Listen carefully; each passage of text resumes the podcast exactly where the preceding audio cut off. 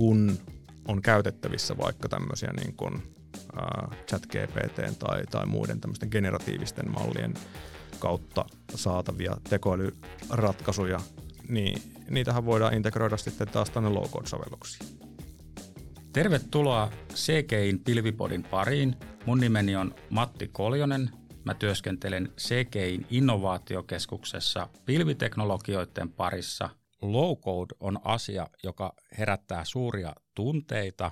Mä tunnen arkkitehtejä, jotka repii pelihousunsa, kun heille ehdottaa low code lähestymistapaa.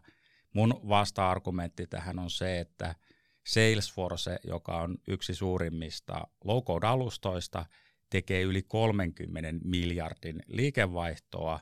He kasvaa 18 prosentin vuosivauhdilla, niin oletko todella sitä mieltä, että tämä on pelkkää hypeä ja ohimenevä ilmiö? Eli nyt ihan oikeasti pää pois sieltä pensaasta.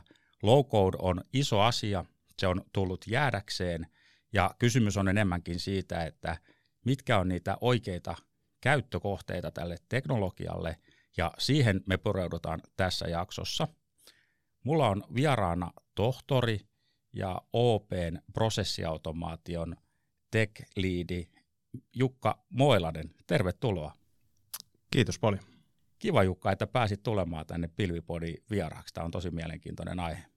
Kiitos kutsusta. Tämä on, on kieltämättä, tämä on tosi paljon ollut pinnalla. Ja mäkin tunnen arkkitehtejä, jotka repii pelihousunsa no niin. Heti löydettiin jotain yhteistä. Kerrotko Jukka kuulijoille, että kuka olet? Mielelläni. Mä olen tosiaan Jukka Moinen ja niin kuin sanoit, niin Open prosessiautomaation tech lead. Ähm, mä oon työskennellyt prosessiautomaatio ja ehkä tarkemmin ottaen mm, niin kuin tämmöisen älykkään automaation parissa oikeastaan vuodesta 2016 saakka. Ja silloin, silloin olen aloittanut tuota ohjelmistorobotiikan parissa työskentelemään ja sehän oli sitä aikaa, kun kaikissa yrityksissä, tai sanotaan, että aika iso, iso osa yrityksistä, varsinkin tuota, mm, tietotyötä tekevistä yrityksistä, aloitti silloin työskentelemään ohjelmistorobotiikan parissa näiden tuota, prosessien automatisoimiseksi. Ja me ollaan siitä ajasta aika paljon kasvettu, tultu eteenpäin tähän älykkään automaation maailmaan. Ja, ja tietysti niin kuin mun roolina OP-ryhmässä on sitten vastata näistä meidän tota, älykkään automaation teknologioista, joihin kuuluu sitten nyt ohjelmistorobotiikka, tai me puhutaan ehkä nykypäivänä entistä enemmän siitä task automationista, eli tehtäviä automatisoinnista. Sitten on sitä prosessiautomaatioa, tämmöistä end-to-end prosessia automatisointia, ää, älykästä dokumenttien käsittelyä, eli tämmöistä niin kuin niin kutsuttua älyskannausta. Ja, ja sitten tosiaan niin tämä low code on yksi semmoinen keskeinen ää, osa-alue, millä nähdään paljon potentiaalia sitten myös tulevaisuudessa. Mä oon, niin kuin sanoit, niin tohtorikoulutukseltani, mutta mä oon kauppatieteiden tohtori, että mulla ei ole silleen niin kuin teknistä taustaa, vaikka onkin sitten vähän ajautunut tuolleen teknologiapuolelle. Että, tuota, Joo. Tein, tein tuota, väitöskirjani innovaation johtamista tuossa työiden ohessa ja aika tuore tapaus. Taisin, taisin joulukuussa saada paperit. No niin, onneksi olkoon. Kiitos paljon. Hyvä. Lähdetään purkamaan tätä, tätä low-code-asiaa. Niin alo- aloitetaan ihan siitä, että miten sä Jukka määrittelet low-codein ja onko se sama asia kuin no-code? No low-code ja no-code ei lähtökohtaisesti ole ihan samoja asioita. Että siinä on semmoinen pieni nyanssiero ero ainakin mulle, että tuota, no-code tarkoittaa, että sulla ei ole yhtään koodia, kun sä mm. kehität. Eli, eli silloin käytännössä vaan enemmänkin yhdistellään tämmöisiä tuota, ää, erilaisia niin automaatiokomponentteja vaikka siihen, että saadaan joku tehtävä automatisoitua.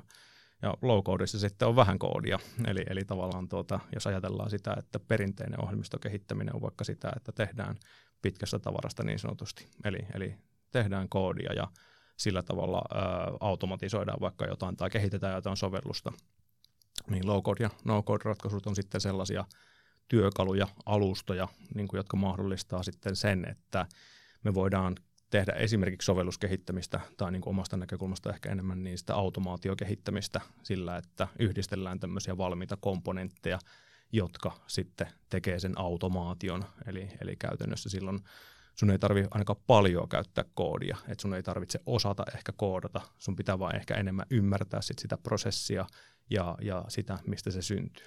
Joo, hyvä, hyvä määritelmä. Miten sä näet sitten nämä niin SaaS palvelut, eli e-, erilaiset niin kuin SaaS-palvelut, niin nehän muod- ne on koko ajan räätälöitävämpiä ja räätälöitävämpiä. Ni, niin miten sä näet, missä menee tämmöisen niin kuin SaaS-tuotteen ja sitten low-codein niin kuin raja, vai, vai onko semmoista olemassa? Mä en ehkä piirtäisi mitään sellaista tiukkaa rajaa niiden välille, koska kuitenkin kyse on siitä, että, että jos konfiguroidaan jotain SaaS-ratkaisua ja mahdollistetaan sillä vaikka tuota jonkun liiketoimintatarpeen täyttäminen tai jonkun automaation kehittäminen liiketoimintasovellukseen, niin, niin siinä tehdään ihan sitä samaa tarvetta palvella vaikka liiketoiminnan näkökulmasta. Et toki niin kuin, jos puhutaan ihan low-code-alustasta, niin se on ehkä enemmän sitten riippumaton niistä liiketoimintasovelluksista. Et, et yleensä sitten tällaiset, niin kuin sanoit, SaaS-palvelut, joissa sitä automaatio tehdään, niin nehän saattaa olla vaikka CRM-järjestelmiä, jolloin sulla on vaikka sitä liiketoimintadataa, mitä sä käsittelet siinä tai niitä liiketoimintasovelluksia, jonka välisiä vaiheita, työvaiheita vaikka automatisoit. Et, et sillä tavalla varmaan semmoinen jonkinlainen rajanveto siinä tapahtuu niiden välille, mutta mä en silleen niin kuin tekemisen näkökulmasta tai sen automaation tai sovelluskehittämisen näkökulmasta näe sille semmoista niin kuin tarvetta oikeastaan vetää sitä rajaa. Joo, ei, ei siinä varmastikaan ole, mutta lä- lähinnä se, että tyypillisesti nämä SaaS-ratkaisut niin, tota, niin liittyy aika vahvasti siihen, eli, eli se on aika vahva yhdistelmä, jos on tämmöinen valmis SaaS-palvelu, mihin sitten tota, kytkeytyy nämä niin low-code-kyvykkyydet, niin sillä ajattelin nostaa tämänkin, tämänkin esille, koska tota, niin on olemassa niin SaaS-palveluita, missä pystyy just ne kaikki tietomallit ja e, erilaisilla konfig- roineilla luomaan niin tämmöisiä liiketoimintasääntöjä ja muita, niin siinä on monesti vähän semmoinen veteen piirretty viiva, että onko tämä nyt low codea vai ei. Kyllä ja mun mielestä organisaation kannalta on tosi relevanttia se, että minkälaisia kyvykkyyksiä ne olemassa olevat käytössä olevat alustat tarjoaa. Eli, eli monesti nähdään se, että on olemassa mahdollista vaikka automatisoida jotain, no tikettien käsittelyä tai, tai vaikka sillä CRM jotain työvaiheita, mutta mutta se on osa vaan sitä kokonaisuutta. Ja sitten kun pitää kytkeytyä niihin muihin järjestelmiin, niin ehkä ajatellaan sitten, että tarvitaankin jotain lisää siihen kylkeen, että ne itsessään se SaaS-palvelu ei välttämättä täytäkään kaikkea sitä tarvetta. Ja, ja ehkä tämmöinen low-code-alusta on sitten enemmän, että se kytkeytyy niihin eri sovelluksiin ja mahdollistaa automaatio niiden välillä. Mutta, mutta tota, se rajaveto ei välttämättä ole aina niin, niin yksiselitteinen, että mitä kannattaa tehdä milloinkin tai millä alustalla kannattaa se kehittäminen tehdä. Joo, Kyllä. No miten siis, jos mennään näihin low-code-alustoihin, itsellä tulee aina ensimmäisenä mieleen Salesforce ja Microsoftin Power Platforms, OutSystems ja ServiceNow, mutta niitähän on valtavan paljon kaikkia muitakin, niin haluatko avata vähän sitä pelikenttää ja sitten minkälaisia low-code-alustoja teillä on OPlla valikoitunut käyttöön ja minkä takia? No tota, mä ehkä näkisin sen, että ähm, varsinkin meillä, niin, niin kyllä se tulee pitkälti ne alustat, mitä meillä on käytössä, tulee siitä, että minkälainen se järjestelmäkokonaisuus on. Eli, eli me ei ole ehkä tehty sellaista suoranaista niin kuin low-code-alustan valintaa siitä näkökulmasta, että olisi vaikka kartoitettu markkinalta, että, että minkälaisia low-code-alustoja on, on tarjolla, vaan meillä on ollut tiettyjä sovelluksia, missä sitten on low-code-kyvykkyyksiä, että vaikka nyt mainitsemasi tuota, Power Platform, niin, niin on sitten semmoinen, missä tulee niitä automaatiokyvykkyyksiä, mitä me on sitten lähdetty sujuvasti hyödyntämään. Ja siinä on tietysti niin kuin taustalla se, e, että silloin kun on olemassa oleva alusta, johon, jossa on valmiit liitännäistä, vaikka niin Power Platformissa on tietysti se vahvuus, että, että se kytkeytyy helposti Teamsiin tai kytkeytyy helposti SharePointiin ja näihin olemassa oleviin mm, työkaluihin, kyllä. jolloin, jolloin tuota, se on helppo ottaa käyttöön mutta sitten, että jos, jos on organisaatio, joka käyttää vaikka Salesforcea CRM, niin totta kai se on silloin taas luonteva ratkaisu heille. Et, et sitten totta kai tämmöiset niin kuin ehkä itsenäiset tai tietyllä, tietyllä tavalla niin kuin näihin alustoihin liittymättömät tämmöiset low-code, no-code-ratkaisut, niin on sitten semmoisia, mitkä voi tarjota lisäarvoa vaikka sitten siihen, mutta me ei ole ehkä vielä tässä vaiheessa nähty sitä, että meillä olisi tarvetta vaikka hankkia jotain, jotain tiettyä niin kuin tavallaan me puhtaasti siihen, siihen low-code-kehittämiseen tarkoitettua alustaa, vaan pystytään hyödyntämään sitten aika joustavalla tavalla näitä meidän nykyisiä käytössä olevia alustoja siihen, että tehdään sitä low-code-kehittämistä. Joo, ja tämä liittyy tavallaan tuohon SaaS-keskusteluun, eli, eli, eli valitaan siihen valittuun alustaan parhaiten soveltuvat työkalut. No miten sitten, jos mennään näihin niin kuin käyttökohteisiin, niin minkälaisiin käyttötapauksiin sä näet, että low-code soveltuu niin kuin erityisen hyvin ja, ja mihin se ei sovellu niin kuin lainkaan. Onko sulla näkemystä siitä? On, on näkemystä ja kokemusta ja mä jotenkin musta tuntuu, että et, et vielä se kirkastuu tietyllä tavalla, että mitkä ne parhaat käyttötapaukset on, on low code ja no code kehittämiselle. Tietyllä tavalla niin kuin yksi semmoinen selkeä, äm, selkeä hyödyntämiskohde on tietysti tämmöiset ehkä henkilökohtaisen tuottavuuden tai oman tiimin tuottavuuden parantamiseen tarkoitetut ratkaisut. Joo. Eli, eli tällaiset sovellukset vaikka, vaikka tuota, mitkä tulee sitten semmoisen pienemmän porukan käyttöön, mikä ei ehkä välttämättä olisi semmoinen, niin kuin, että siihen kannattaisi investoida vaikka kehitysresursseja, että joku koodaisi sulle semmoisen sovelluksen niin kuin pitkästä tavarasta. Joo. Ja, ja e, varsinkin sellaiset tapaukset, missä on sitten olemassa tai käytössä tämmöisiä niin kuin valmi, niin kuin sovelluksia ja, ja valmiita konnektoreita, tämmöisiä niin kuin liitännäisiä niihin sovelluksiin. Et, et monet organisaatiot varmasti tunnistaa sen, että, että tuota, vaikka Excelin päälle on tehty vuosien varrella aika paljon erilaisia automaatioratkaisuja, niin mä näen, että, että tällaiset no, low-code ja no-code ratkaisut soveltuu just sen tyyppisten tekemiseen tietoturvallisesti ja, ja hallitusti sen sijaan, että meillä olisi, olisi niin kuin satoja erilaisia äh, Visual Basic-pohjaisia Excel automaatio, automaatioita tehty eri puolilla, niin, niin sitten nämä, nämä ratkaisut mahdollistaa sen, että liiketoiminnassa tai, tai muissa tämmöisissä organisaatioissa, jotka ei ehkä suoraan tee niin kuin IT-kehittämistä, että on sitten niitä kyvykkyyksiä, että he voi hyödyntää niitä turvallisesti ja hallitusti eh, ja läpinäkyvästi siihen, että automatisoidaan sitä työtä. Mutta ei se missään tapauksessa mun mielestä rajoitu myöskään siihen, että sen tarvii olla tällaista oman tai tiimin tuottavuuden parantamiseen tähtäävää että et niitä samoja kyvykkyyksiä voidaan totta kai hyödyntää vaikka tämmöisten laajempienkin prosessien osana. Eli, eli miksei, miksei hyödynnettäisi, meillä on valmiit integraatiot olemassa vaikka liiketoimintasovelluksiin tai, tai CRM ja ServiceNown kanssa, joka sitten mahdollistaa tietysti sen, että pystytään automatisoimaan vaivatta sitten niitä toiminnallisuuksia ja hyödyntää sitten sitä olemassa olevaa raamia siihen, että on vaikka läpinäkyvyys, pääsynhallinta toteutettu, kaikki tämän tyyppiset asiat, mitä me halutaan sovellukseen saada, saada niin kuin vaikka sääntelyn toteuttamiseksi. Niin, niin et, low on, on varmasti paljon semmoisia käyttötapauksia, joihin se ei, ei sovellu, mutta mä ehkä lähtisin liikkeelle siitä, että se soveltuu tosi monenlaisiin käyttötapauksiin ja se, se vaatii kyllä sit sen, että mä, mä sanoisin, että siinä avainasemassa se, se niin kuin vaikuttavuus, että miten iso vaikuttavuus sillä sovelluksella, niin sitä tarkemmin kannattaa varmasti katsoa sitä, että onko tämä järkevä käyttötapaus.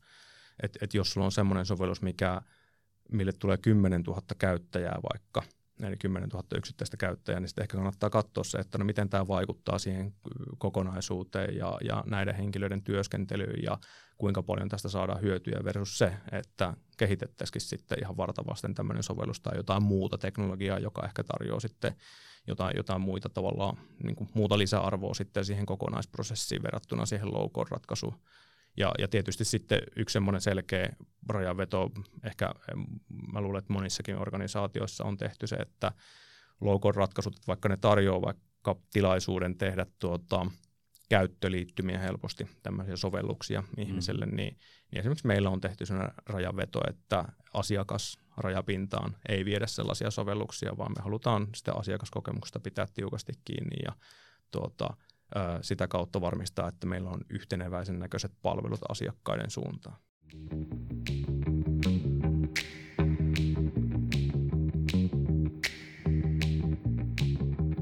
Tuosta oikeastaan päästäänkin seuraavaan niin kuin aiheeseen, eli kun, kun tehdään niin low-code-sovellusta, niin, niin joudutaanko siinä tekemään niin kuin käyttö, käytettävyyden suhteen niin kuin kompromisseja, ja jos joudutaan, niin minkälaisia on ne tyypilliset kompromissit, eli, eli tota, niin mä oon aika monessa paikkaa nähnyt on, että just, että, että sisäisiä prosesseja automatisoidaan low-codein avulla, B2C-puolella mä en ole koskaan nähnyt, että meidän asiakkaat rakentaisi niin asiakaskäyttöliittymiä low-codein avulla, mutta B2B-puolella itse asiassa on, on, on nähnyt myöskin sitä käytössä. Eli siellä ei välttämättä se käyttökokemus ole sitten enää niin keskeinen kuin siinä B2C-puolella. Sekin vähän riippuu, jollekin asiakkaalle se voi olla käyttökokemus myöskin B2B-puolella se avain, mutta mutta tota, niin miten jos mennään siihen käytettävyyteen, niin, niin minkälaisia kompromisseja siellä, siellä helposti sit joudutaan tekemään? Käytettävyyden näkökulmasta niin jonkin verran joudutaan yleensä tekemään kompromisseja. Esimerkiksi siinä, että mikä, minkälainen se tuota, käyttöliittymä ulkoasu on, tai käyttäjäkokemus ehkä, että että ainakin oman kokemuksen mukaan, niin kyllä low-code, no-code-alusta tarjoaa sanotaan, että hyviä työkaluja siihen, että voidaan rakentaa myös sitä käyttäjäkokemusta, mutta esimerkiksi niin kuin optimointi saattaa olla sellaista, mikä on hankalaa tehdä, että kun sä et pääse pellin alle katsomaan, että mitä kaikkea siellä tapahtuu ja miten tämä kannattaisi tehdä, että pääse konfiguroimaan ehkä niin syvälle sitten sitä kuin vaikka jotain React-käyttöliittymään kehitettäessä, niin, niin tota, se, se ehkä rajaa sitten niitä mahdollisuuksia tuottaa semmoista halutun näköistä käyttöliittymää. Sitten taas toisaalta, niin, niin kun, kun se kehittäminen tapahtuu silleen, että sulla on vaikka tietyt komponentit, mitä sä kustomoit sitten ja räätälöit sitä käyttäjä, sen käyttäjäkokemuksen käyttöliittymän luomiseksi, niin vääjäämättä sitten siinä tapahtuu joku kompromissi, että kaikki ei ihan näytäkään siltä, miltä, miltä se sun niin kun, tota, ää, asiakaskokemuksen pitäisi näyttää. Ja, ja siitä näkökulmasta sitten tietysti tuota, on, tulee tämmöisiä vääjäämättä, että, että minkä takia mäkään en näe, että on, on oikeastaan niin kuin haluttu tehdä sitten, tai että ei, että ei haluta tehdä sinne tuota asiakasrajapintaa näitä sovelluksia. Mutta oli hyvä pointti mun mielestä, mitä sanoit, että, että vaikka niin kuin B2B-puolella ää, yrityskumppaneille esimerkiksi niitä sovelluksia tehdään, niin kyllähän se on sitä vaikuttavuuden arviointia myös tietyllä tavalla sitten. Eli, eli mitä laajempi käyttäjäkunta, niin sitä todennäköisemmin sä haluat ehkä tehdä sen käyttäjäkokemuksen tuota, ö, oman näköiseksi ja tietyn tuntuiseksi. Ja, ja sitten taas mitä pienempi käyttäjäkunta ja mikä, mikä tavallaan se heidän odotus siitä, että miltä se näyttää ja tuntuu, niin saattaa sitten tuota, ää, mahdollistaa sulle enemmän sitten semmoisten niin kuin vähemmän ehkä niin kuin räätälöityjen käyttöliittymien ja sovellusten käyttämisen. Mutta kyllä mä sanoin, että vaikka sisäisiä käyttötapauksia tehdään, niin kyllä lähtökohtana on se, että ne rakennetaan sen näköiseksi, miltä meidän ää, käyttäjäkokemuksen niin kuin meidän sisäisille käyttäjille tulisi näyttää. Eli, eli, eli mä haluan, että kun meillä tehdään vaikka low-code appsi-kehitystä, niin että sitten se näyttää siltä, että se on OPn sovellus, eikä, eikä mikään semmoinen, niin kuin, että kuka tahansa on tehnyt tämän missä, missä vaan. Että. Pikainen viritelmä. Niin. Onko nämä kompromissit, liittyykö nämä nimenomaan siihen niin kuin visuaaliseen ilmeeseen, vaan joudutaanko siellä tekemään myöskin tavallaan ihan – niin kuin käytettävyyteen liittyviä kompromisseja. Eli, eli voiko olla, että esimerkiksi niin kuin, jos joku tuotannon työntekijä joutuu käyttämään low tehtyä juttua, niin, niin voiko siellä olla sitten, että se onkin niin kuin hankala käyttää ja se on niin kuin hitaampi käyttää. Joutuuko tämän tyyppisiä kompromisseja tekemään vai tota, niin saadaanko se yleensä niin kuin taipumaan siihen, siihen niin kuin optimaaliseen työkulkuun myöskin? No mä näen, että se ehkä siihen työn kulkuun tuota, sovittaminen olisi niinkään ongelma, että se visuaalinen ilme on yksi, yksi seikka, mutta, mutta vielä ehkä enemmän sitten se ää, käyttäjätuntuma, se, että miltä sitä sovellusta tuntuu käyttää. Että vaikka joku vasteaika, kun sä painat painikkeesta, niin mitä sitten tapahtuu? Että pitäisikö sen vasteajan, vasteajan olla vaikka tietyissä asioissa tosi lyhyt, jolloin voi olla, että sä et vain yksinkertaisesti pysty sillä low-code-ratkaisulla välttämättä toteuttamaan sitä, koska se toimii tietyllä tavalla. Esimerkiksi se tietty äh, konnektori, mikä sitten kytkeytyy vaikka sinne tikettijärjestelmään tai CRM. Että tuota, ainakin niin kuin oma kokemus on se, että että et siellä tulee helpommin ehkä semmoisia haasteita ää, sen kanssa, että se ei välttämättä se sovellus toimikaan ihan niin sujuvasti esimerkiksi kuin se, että me, mitä haluaisit ja tavallaan, että kun, sit, kun sä et pysty menemään tietyllä tavalla sinne pellin alle hirveän niin syvälle. Niin sä et pysty optimoimaan sitä Niin, se, se opti, optimointi osoittautuu haastavaksi vaan sen takia, että käytetään tällaista alustaa. Mutta et, et, totta kai suunnittelulla on tosi tärkeä osa siinä, että et vaikka ää, kuka tahansa voi kehittää low-ratkaisuja aika vaivatta, mm. niin kuka tahansa ei välttämättä osaa tehdä hyvää ja hyvältä tuntuvaa ja hyvältä näyttävää low ratkaisua. Joo, se on, se on ihan varmasti näin. Miten sitten, tota, niin, tavallaan monestihan nämä tämmöiset kompromissit on hyvinkin perusteltuja sitten sen kehityksen niin kuin tuottavuuden tota, niin, ajureina ikään kuin, Ni, niin miten sä näet tämän kehityksen tuottavuuden, eli jos verrataan tämmöistä perinteistä sovelluskehitystä tai sitten low tehtyä ratkaisua, niin kehityksen tuottavuus on aina äärimmäisen vaikeasti mitattava asia, mutta sulla varmaan joku, joku ajatus siitä on. On mulla joku ajatus, että, että lukuja mulla ei valitettavasti oikea antaa, että, että mm. niin kuin sanoit, niin sitä on vaikea mitata, mutta, mutta se näkyy paljon varmasti siinä, että low ratkaisut mahdollistaa aika matalalla kynnyksellä sitten sitä kehittämistä. Et, et asiat on jo nopeampia kehittää, se on ihan selvä siihen pisteeseen asti, koska kun sä pystyt tekemään sillä low-code-alustalla sen ratkaisun. Eli, eli niin kuin sanoin, niin kuka tahansa voi kehittää, ja silloin kun kuka tahansa voi kehittää, niin meillä on tietysti niin kuin paljon suurempi tietynlainen resurssi siihen kehittämiseen käytettävissä. Mm, kyllä. Eli, eli silloin ei tarviikaan tuota, kovapalkkaisen tuota, Java-koodarin tuota, aikaa käyttää siihen, siihen, että hänet otetaan tuota, kehittää tätä sovellusta, vaan sä voit vaikka sen prototyypin tehdä itse, tai miksei vaikka sen koko sovelluksen sitten. Mm-hmm. Et, et sillä, sillä tavalla se kehittäminen, sen tuottavuus on, on tuota, varmasti, äh, tai, tai tavalla, tavallaan ehkä voisi sanoa, että sitä kehittämistä on ainakin niin kuin nopeampi tehdä ja saada vauhtia mutta, mutta onko se sitten neljä kertaa nopeampaa, kymmenen kertaa nopeampaa, sitä on hankala sanoa, koska, koska ei, ei, ne, ne ei välttämättä ole verrattavissa, että, että pitäisi tehdä sitten melkein semmoista testausta, tehdään kahdella eri teknologialla tavallaan samoja, samo, samanlaisia ratkaisuja, niin tota, se on ehkä, ehkä haastavaa sitten mitata. Joo, kyllä. Ja, ja sitten siinä tulee tämmöisiä tekijöitä, että jos od- od- oletetaan, että se henkilö, joka käyttää sitä sovellusta, niin osaa myöskin itse muokata sitä, niin sitten se huomaa, että tämä ei ole ihan optimaalinen, niin sitten se voi vaan niin muuttaa sen verrattuna siihen, että jos perinteisessä maailmassa, niin, niin, niin siellä on sitten se palvelumuotoilija ja siellä on se, se product owner ja siellä on sitten se kehitystiimin backlog ja sitten siellä voi olla joku projektipäällikkö ja sitten siellä on scrum master ja ennen kuin se päätyy sinne niin kuin kehittäjän tota, niin työjonoon, määriteltynä se asia, että tämmöinen juttu pitäisi sinne nyt muuttaa, niin, tota, niin se on aika niin kuin lyhyen, paljon lyhyempi tavallaan se, se feedback loopi siinä, jos, jos sitä pystytään tämmöisen niin kuin itse, itse ikään kuin mokkaamaan sitä sovellusta. Ilman muuta, joo. Kyllä, kyllä se on ihan totta, että tavallaan se semmoinen vasteaika ja, ja mahdollisuus muokata sitten tuota, tarpeen mukaan niitä sovelluksia, niin, niin, niin tuota, on, tai kynnys on paljon matalampi tehdä sitten niitä muutoksia.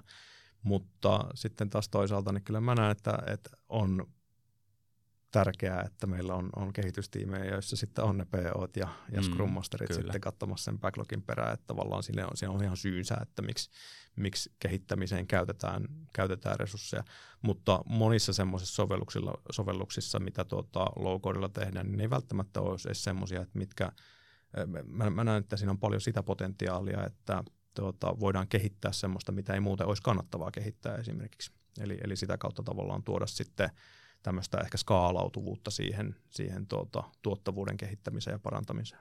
Joo, niin ne sovellukset voi olla tämmöisiä hyvinkin dynaamisia ja niin kuin lyhyen elinkaaren omaavia niin kuin ratkaisuja, mitkä auttaa vaikka puoleksi vuodeksi jossain asiassa niin kuin todella paljon. Ja, ja varmasti osalla on siis niin kuin huomattavankin pitkiä elinkaaria, ei, ei pelkästään tämmöisiä lyhyen elinkaaren juttuja, mutta voisi kuvitella, että semmoisessa siinä olisi iso, iso hyöty. Kyllä, kyllä. Joo, jos sä näet, että, että vaikka sun tiimi tarvitsee tämmöisen sovelluksen, missä, missä siirretään vaikka tietoa Excelin SharePointin välillä tai, tai mitä tahansa automatisoidaan sähköpostien käsittelyä vaivatta tai, tai viedään tiketeistä jotain kirjanpitoa, mikä se tarve sitten onkaan, niin, niin jos se on tämmöisen low-code-ratkaisulla kehitettävissä, niin jos sä käytät siihen päivän tai kaksen kehittämiseen ja se, se on käytössä puolen vuoden tai vaikka kuukauden, parinkin kuukauden ajan, niin, niin tuota, se saattaa tuottaa jo sinä aikana maksaa takaisin sen kehittämisen.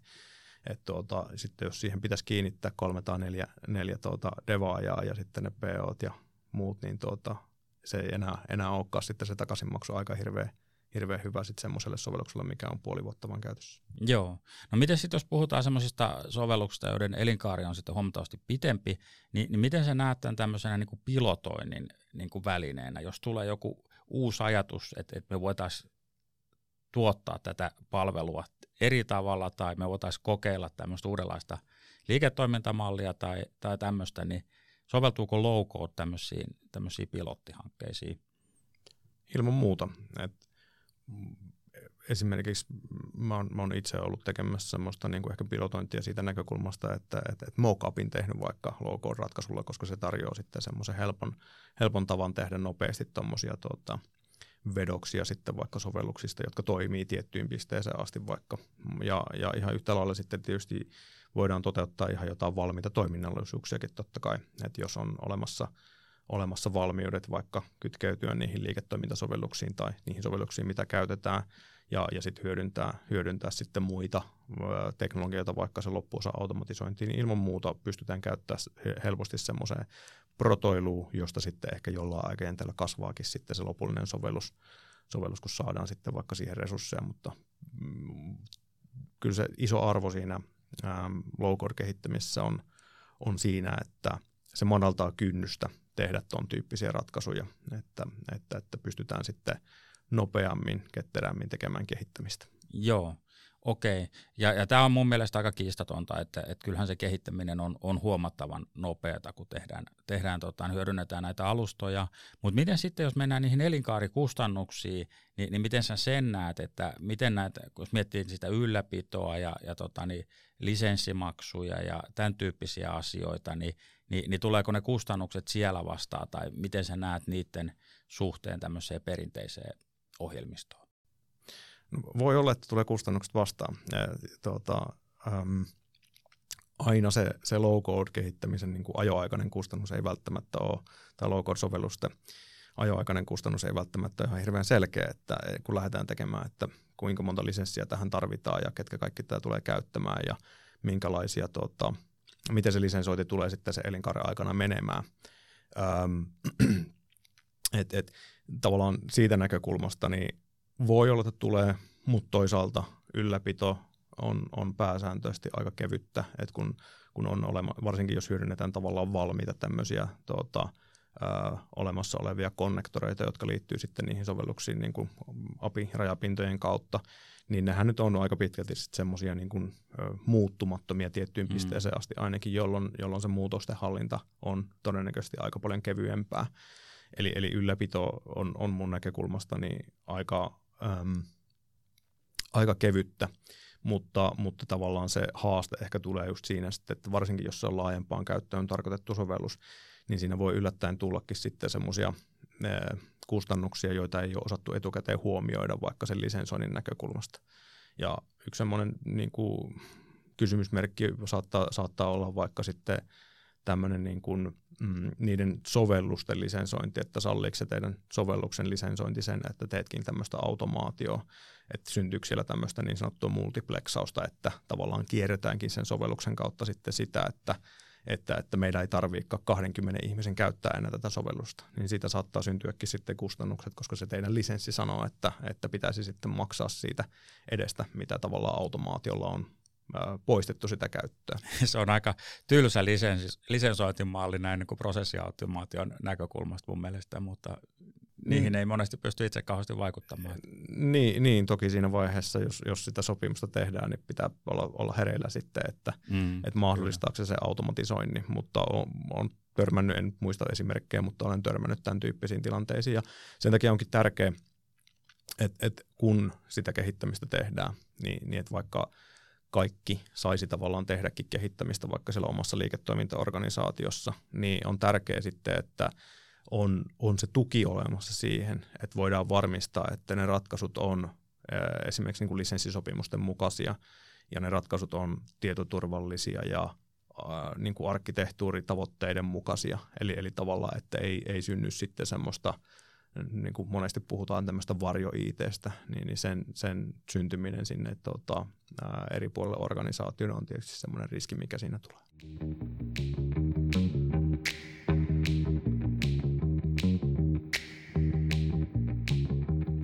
Toi, toi mulla olikin seuraavana kohtana tuossa, että, että miten sä näet, niin kuin, että mikä on ITn rooli tämmöisessä – low-code-kehittämisessä, eli, eli jos liiketoiminta ja yksittäiset tiimit voi vapaasti rakennella niin kuin itselleen niin kuin sovelluksia, niin, niin onko itsellä enää mitään roolia siinä vai, vai, vai tota, niin epäilen, että sieltä löytyy, löytyy sellaisia asioita, mitä kannattaa kuitenkin hallinnoida keskitetysti, mutta miten sä näet? Joo, ei, ei ole vielä tuota, IT-ihmisillä tarvetta mennä tuota, työkkäriin jonottamaan, että kyllä se ihan fakta on, että vaikka sitä kehittämistä voidaan tehdä ketterästi ää, laajemmin ja, ja tavallaan se semmoinen kehittämisen läpimenoaika on alhaisempi ja ei välttämättä vaadikaan ehkä niin syvää erikoisosaamista. Niin se tarkoittaa myös sitä, että meidän pitää pystyä tukemaan paremmin sitä kehittämistä. Eli, eli selkeästi niin kuin tämmöisessä low-code-kehittämisessä, missä se ää, kehittäminen on hajautunut eri puolille organisaatioon, niin vaaditaan paljon enemmän sitä semmoista governancea, eli hallintoa sille kehittämiselle ja niiden sovellusten käytölle. Ja, ja semmoista, mä näen, että se on, se on tavallaan kaksitahoinen rooli. Eli yksi on se, että hallinnoidaan ja rajoitetaan tiettyyn pisteeseen asti. Mm-hmm. Eli, eli katsotaan, että ei tehdä mitään, mitään, mikä on vaikka sääntelyn vastasta. Mä tietysti tulen finanssialalta, joka on tarkkaan säännelty ala, toimiala, niin tuota, siellä mm, niin kuin vääjäämättä sitten paljon joudutaan katsoa tämmöisen niin kuin riskien välttämisen perään. Mm-hmm. Tietosuoja- ja tietoturvariskit koskee tietysti kaikkia, jotka vaikka henkilötiedon parissa työskentelee, että, että semmoiselta ei voida välttyä, että, että, että tuota, myöskään low-code-sovelluksilla. Niillähän pystyt tietysti, jos sä annat vapaat kädet ihmiselle kehittää, niin pystyt tekemään mitä vaan. Et, et jos katsoo Power Platformin noita valmiita konnektoreita, niin siellä on Twitter-konnektori, niin että annat sä ihmiselle vapauden vaikka twiitata kaikki teidän asiakastiedot, niin et sä varmaan anna, anna niitä vapauksia. Että tuota, mm-hmm. Siitä näkökulmasta niin on tärkeää, että pystytään hallitsemaan sitä, että mitä voidaan tehdä – mutta sitten taas toisaalta myös mahdollistamaan. Eli, eli silloin kun tulee tarpeita, niin ohjaamaan ja kertomaan, että miten tämä tehdään turvallisesti ja sääntelyn mukaisesti ja arkkitehtuurilinjausten mukaisesti.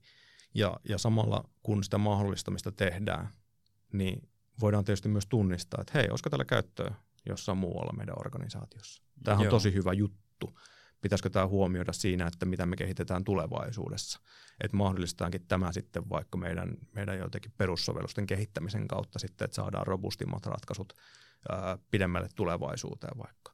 Joo. Niin se, se ITn rooli on, on varmasti sille, sillä tavalla kaksijakoinen, että tuota, pitää pystyä tuota, tarjoamaan sitten sitä tarvittavaa tukea ja, ja mahdollistamaan sitä, että pystytään tekemään tämmöisiä tuota, ratkaisuja turvallisesti. Joo, joo. Eli, eli nämä GDPR-asiat on varmasti tosi tärkeä. Mä tiedän asiakkaita, joissa liiketoiminta ja tiimit voi vapaasti hyödyntää low-codea, mutta he saa luoda omia rekistereitä sen avulla, eli, eli valmiitten rajapintojen päälle voi luoda käyttöliittymiä, mutta te, teillä ilmeisesti voi, voi tehdä niin kuin omia rekistereitä ja niin kuin tietovarastoja myöskin low-codein avulla, mutta teillä on sitten mallit, millä sitten huomioidaan se, että nämä esimerkiksi GDPR-vaatimukset tulee sitten täytettyä.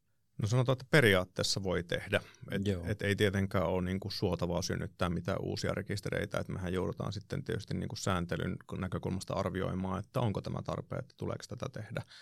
Ja, ja mä sanoisin, että lähtökohtana on se, että ei synnytetä mitään uusia rekistereitä, vaan enemmänkin se, että käytetään sitten niitä olemassa olevia sillä tavalla, että, että se täyttää myös, myös sitten sääntelyn vaatimukset.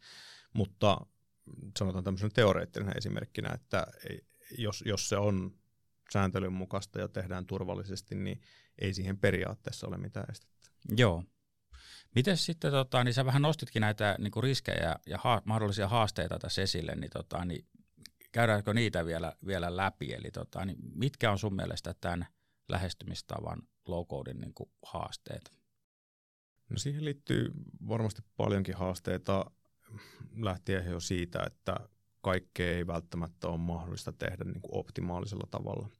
Joo. Eli, eli synnytetään vaikka tämmöisiä niin kuin epäoptimaalisia sovelluksia tehdään tai prosesseja sillä, että ollaan käytetty low ratkaisuja. Eli... Onko se törmännyt niissä, olette joutunut niin pahaan tilanteeseen koskaan, että, että tavallaan että, että on lähetty tekemään low codella, investoitu siihen paljon ja niin kuin tehty laaja ratkaisu, ja jossain vaiheessa vaan tulee niin kuin rajat vastaan, ja nyt huomataan, että tästä on tullut, tulossa niin laaja juttu, että, että tämä low code ei enää ole niin kuin oikea lähestymistapa, niin, niin onko siinä tämmöistä niinku riskiä, että tavallaan niinku huomataan niinku pitkän viiveen päästä, että, että, että tämä ei nyt tähän käyttötapaukseen ollut oikea lähestymistapa? On, on, riski on olemassa ja sen takia, mihin äsken viittasin, se tuki, mikä saadaan ITstä, niin on mun mielestä tosi tärkeä, Joo. että pystytään välttämään niitä riskejä. Eli, eli sen sijaan, että lähdetään vaan tekemään, niin arvioidaankin se tarve, tarve ja tuota, arvioidaan vähän niitä vaatimuksia sille sovellukselle, että onko tämä mahdollista tehdä. Mm-hmm. Kaikkehan me ei ennako, ennakoimaan, tietenkään pystytään, että voi olla, tulee yllätyksiä ja vaatimukset tarkentuu ja äh, skouppi kasvaakin tuota, nälkä kasvaa syödessä ja halutaan Niin, tehdä, kyllä. tehdä kyllä. isompaa ja hienompaa.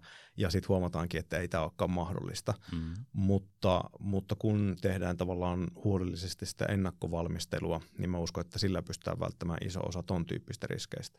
Mutta mut se on yksi haaste totta kai siinä, että kun ei ne alustat kaikkeen taivu. Joo, ja tämähän niin kuin sinänsä pä- pätee niin kuin kaikkiin teknologiavalintoihin, eli, eli tota, niin ai- aina voi tulevaisuus osoittaa, että se teknologiavalinta ei, ei ollut optimaalinen. Että ei se ole sinänsä niin kuin pelkästään low-codeen liittyvä haaste. Kyllä, kyllä ja, ja tavallaan ähm, niin kuin meidän omasta näkökulmasta, tuota, mm, jos tarkastellaan sitä, niin sen takia me äh, mielellämme tuetaan sitten näissä myös low-code-kehittämisessä meidän sidosryhmiä, että py- pystytään mahdollistamaan sitä, että he pystyvät hyödyntämään low-codea, mutta samalla sitten voidaan, voidaan tunnistaa, onko ne käyttötapaukset oikeasti järkeviä. Et kun on sitten työkalupakissa niitä muitakin teknologioita ja, ja ratkaisuja sitten. Et mä tykkään käyttää monesti sellaista, sellaista tuota vertauskuvaa, että jos sulla on työkaluspakissa pelkästään vasara, niin kaikki ongelmat alkaa näyttää nauloilta. Mm. Ja kaikki ongelmat ei ole nauloja, että jos on pitää saada lauta poikki, niin kyllä sä sillä vasaralla ehkä pystyt sen tekemään, mutta jälkeen ei ole enää hirveän siistiä. Mm, ja etkä sä tee sitä niin tehokkaasti kuin jos sulla olisi se saha käytössä. Ni, niin sen takia ähm, ennen kuin annetaan se vasara käteen, tai no ehkä, okei, voi antaa sen vasaran käteen, mutta sitten kun huomataan, että sä rupetkin tekemään sille jotain muuta kuin naulaamaan nauloja, niin sitten voidaan tulla apua, että hei, tässä olisi meillä saha sulle. Joo, tämä oli hyvä esimerkki. Tota, miten sitten, jos katsotaan vähän tulevaisuuteen, niin miten, minkälaisena sä näet low-codein tulevaisuuden? Mihin suuntaan se, se lähtee kehittymään ja tota, niin onko sulla ajatuksia siihen? Kyllä mä näen, että low-codea tullaan jatkossa hyödyntämään entistä enemmän. Et kyllä se trendi on, on selvästi siihen suuntaan sekä markkinoilla että saatavilla oleva osaamisen näkökulmasta, niin low-code-ratkaisuihin löytyy entistä enemmän osaamista. Et vaikka puhutaan paljon siitä tämmöistä vähän niin kuin kansalaiskehittämisen tyyppisestä, niin siihen kytkeytyy myös kuitenkin tämmöinen ihan pu- puhdas low-code-kehitysosaaminen myös, tai ehkä yhdistelmä sitten low-code-kehitysosaamista ja muuta, Mm. muuta kehittämistä, joka palvelee sitten tavallaan sitä kokonaisprosessin kehittämistä, että jos se low-code itsessään ei vaikka riitäkään. Ja helposti totta kai niin kuin low-code-ratkaisustakin tulee sitten semmoinen some code, tai, tai niin kuin jotkut puhuu pro-koodista, niin se ei välttämättä synnykään sitten ehkä, ehkä niin ää, pienellä työllä.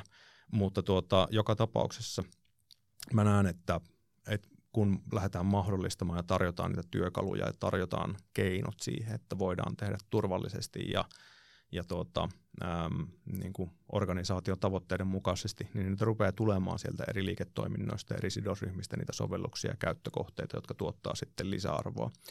Ja, ja sitten taas toisaalta mä näen, että, että myös, myös niin kuin meidän tämmöinen niin kuin älykkään automaation kehittäminen, niin saa sitten jonkin verran painotusta sitten sieltä low-codin puolelta, eli, eli siirrytään ehkä enemmän käyttämään niitä työkaluja sitten tulevaisuudessa lähivuosien aikana, kun, kun puhutaan vaikka siitä, että ne sovellukset, mitä me käytetään, niin on valmiit integraatiot sitten olemassa low-code-alustoilta. Mutta tietenkään ei, ei se tule poistamaan kaikkea kehittämistä, että ei meillä tule olemaan jatkossa pelkästään low-code-alustoja, mitkä, mitkä tuota, auto, mi- mitä, mi- mitä tekemällä tai käyttämällä automatisoidaan kaikki tai ne kaikki sovellukset tulee olemaan sitä kautta, että semmoiseen kehitykseen mä en usko. Mutta, mutta tavallaan niin kuin sanottu, niin koska se kehittäminen on tuottavampaa, niin niitä tietysti kannattaa silloin käyttää. Mm, kyllä. Joo, toi on mielenkiintoinen niin kuin kulma tavallaan tämä niin kuin työelämän työelämätaitojen niin kuin näkökulmasta myöskin. E- eli tämä AI-puolella tämä chat GPT oli hyvä esimerkki siitä, miten se tavallaan popularisoi AIin. Yksi, kaksi kaikki niin kuin käyttää sitä ja testailee ja miettii, että miten, miten tätä voisi niin kuin töissä hyödyntää ja vapaa-ajalla ja koulussa ja niin kuin joka paikassa. Ja, ja low-codeissa mä näen niin vähän niin kuin samaa, että, että nyt se ei tarvitse olla de- devaaja, mikä tekee sen, vaan jokainen voi niin kuin rakennella itselleen näitä niin kuin, niin kuin sovelluksia. Ni, niin, tota, niin miten sä näet tämän niin kuin tavallaan, jos miettii tämmöisen niin kuin tulevaisuuden työntekijän työelämätaitoja, niin, niin onko, onko low code yksi, yksi sellainen, mikä kaikkien pitäisi osata? Sanotaan, että mä uskon, että sen osaamisesta on paljon hyötyä tulevaisuudessa. Eli se voi olla, olla niin kuin yksittäiselle henkilölle vaikka kilpailuetu. Että tuota, ei varmaan kaikkien tarvii osata sitä, että et, tota, meillä varmasti niin kuin, tarvetta osaamiselle löytyy, löytyy niin kuin monelta, monelta eri, eri niin kuin, äm, osa-alueelta, mutta kyllä siinä semmoinen murros totta kai tapahtuu. Et mm. Ihan samaan tapaan kun, kun on, on siirrytty siihen, että, että tehdään esityksiä tehdään itse ja, ja tehdään niitä taulukkolaskentoja itse, eikä ei olekaan semmoista niin kuin erikoistunutta osaajaa vaikka Excelin pyörittämiseen sulla, niin samaan tapaan totta kai semmoinen niin kuin tämmöisen ehkä tavallisen toimistotyöläisen arjessa niin tulee entistä enemmän varmasti näkymään se kehittäminen sillä, että meillä on tämmöisiä työkaluja, mitä voi käyttää. Tai niin kuin, ei, ei, ei maanviljelys poistunut sillä, että tuli traktorit ja koneet, vaan se osaamisvahde muuttui. Että sitten Kyllä. sun ei tarvitse kyntää itse siellä pellolla, vaan sulla on, on tuota, koneet, jotka sitten toimii tämmöisenä tuota, työn tehostajana, niin vähän samaan tapaan, niin ei, ei low code tule poistamaan sitä ihmisen työtä, mutta se tulee varmasti tuomaan tehokkuutta siihen, että miten sitä tehdään. Joo, aivan varmasti.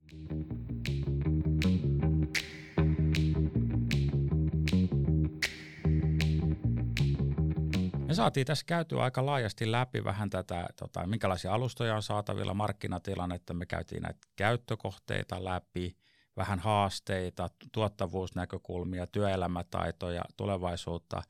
Tota, niin jäikö jotain vielä sanomatta tai haluatko nostaa erityisesti jotain vielä tähän, tähän loppuun? Jäi varmaan paljonkin asioita sanomatta. Tämä on tosi mielenkiintoinen aihe, laaja aihe. Ja, ja tuota, toi on tosi mielenkiintoinen, minkä nostit tähän loppuun, tämä tämmöisen niin kuin tekoälyräjähdys, että, että nyt jos huomataan, että että, että pääomasijoittajat on siirtynyt NFTstä AIhin, niin mm-hmm. tuota, samalla tavalla ehkä, ehkä semmoinen niin kuin tosi nopea jotenkin muutos on tapahtunut siinä, että miten paljon puhutaan siitä tekoälyn hyödyntämisestä. Ja se ei tietysti suoraan ehkä ole kytköksissä niin kuin low-code-kehittämiseen, mutta ehkä tulevaisuudessa voi ollakin ehkä siinä käykin niin, että me pyydetään Bingin tota, äh, botilta, että et suunnittele mulle tämmöinen automaatio mm-hmm. tai, tai tee mulle tämmöinen sovellus. Ja ehkä silloin on, on vaikka olemassa teidän organisaation tämmöiset jutut pohjat, mitä se käyttää sitten sen rakentamiseen. En, en näe tulevaisuuteen, joten en osaa ihan, ihan varmaksi sanoa, että tuleeko näin käymään, mutta, mutta teoriassa se on mahdollista. Ja, ja sitten tietysti se, että kun on käytettävissä vaikka tämmöisiä niin kuin, uh, chat GPT tai, tai muiden tämmöisten generatiivisten mallien kautta saatavia tekoälyratkaisuja, niin niitähän voidaan integroida sitten taas tänne low-code-sovelluksiin. Mm. Eli sä voit käyttää, sä voit luoda tämmöisiä niin kuin chatin kaltaisia ratkaisuja tai, tai pyytää sitten niin kuin generoimaan jotain osia tekstistä ja että nähdään, että meillä on niin kuin nykyään tämmöiset, niin kuin, miksi niitä puhutaan, tämmöiset laajat kielimallit, mitä käytetään mm. noissa taustalla, niin on jo aika hyviä, niin kuinka paljon parempia ne on muutaman vuoden päästä. Ja mm. pitäisi lähteä siitä sitten katsomaan, katsomaan, että mitä ne mahdollistaa. Niin kyllä mä näen, että, että siellä tulee varmasti tapahtumaan semmoinen tietynlainen räjähdys siinä. Ja, ja mitä paremmin osaa niitä hyödyntää sitten tulevaisuudessa, niin, niin sitä varmasti niin kuin sekä organisaatiot että yksilöt niin pystyy olemaan ää, tehokkaampia ja, ja tuottavampia sitten työelämässä. Joo, tämä oli tosi mielenkiintoinen nosto, eli, eli tota, niin, nehän on, on, on nämä kielimallit jo äärimmäisen taitavia ihan sellaisenaan, mutta niillähän pystytään sitten opettaa tavallaan yrityskohtaisia substansseja, mikä niin kuin, niin kuin moninkertaistaa ne niin kuin mahdollisuudet, mitä ne tarjoaa. Ja, ja mä luulen, että me ollaan niin kuin äärimmäisen lähellä sitä, että se yhdistyy siihen low codeen. Eli jos se tekoäly osaa jo rakentaa niitä niin kuin devaajan puolesta niin kuin, niin kuin lähdekooditasolla niitä softia, niin, niin, tota, niin ollaan aika lähellä sitä, että se pystyy niin rakentamaan niin kuin low-code softia, ja, ja tota, niin sittenhän siinä on niin kuin taivas rajana, että mitä sieltä syntyy, kun pystyt vaan niin kuin kuvailemaan tekoälylle, mitä tarvitset, ja, ja tota, niin se tekee sulle. Niin, niin. Tai ehkä, ehkä kohta Jukka-botti saattaakin vastata mun kaikkiin chattiviesteihin jatkossa, niin mulle jää enemmän aikaa sitten istua palavereissa. Niin, siirrät oman osaamisen sille potille. Niin tota, niin. Just näin. Mä, mä, mä nauhoitan jatkossa vaan podcasteja.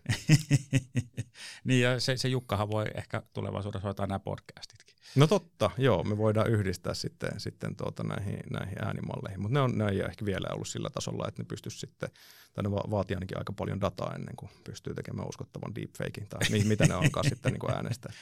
joo. Hei, aivan mahtavaa. Kiitos Jukka, että pääsit tänne juttelemaan tästä aiheesta. Tosi mielenkiintoinen aihe ja tota, niin varmasti palataan tähän tulevaisuudessakin. Kiitos kutsusta. Kiitos kaikille kuulijoille ja pari viikon päästä palataan taas seuraavan jakson tiimoilta.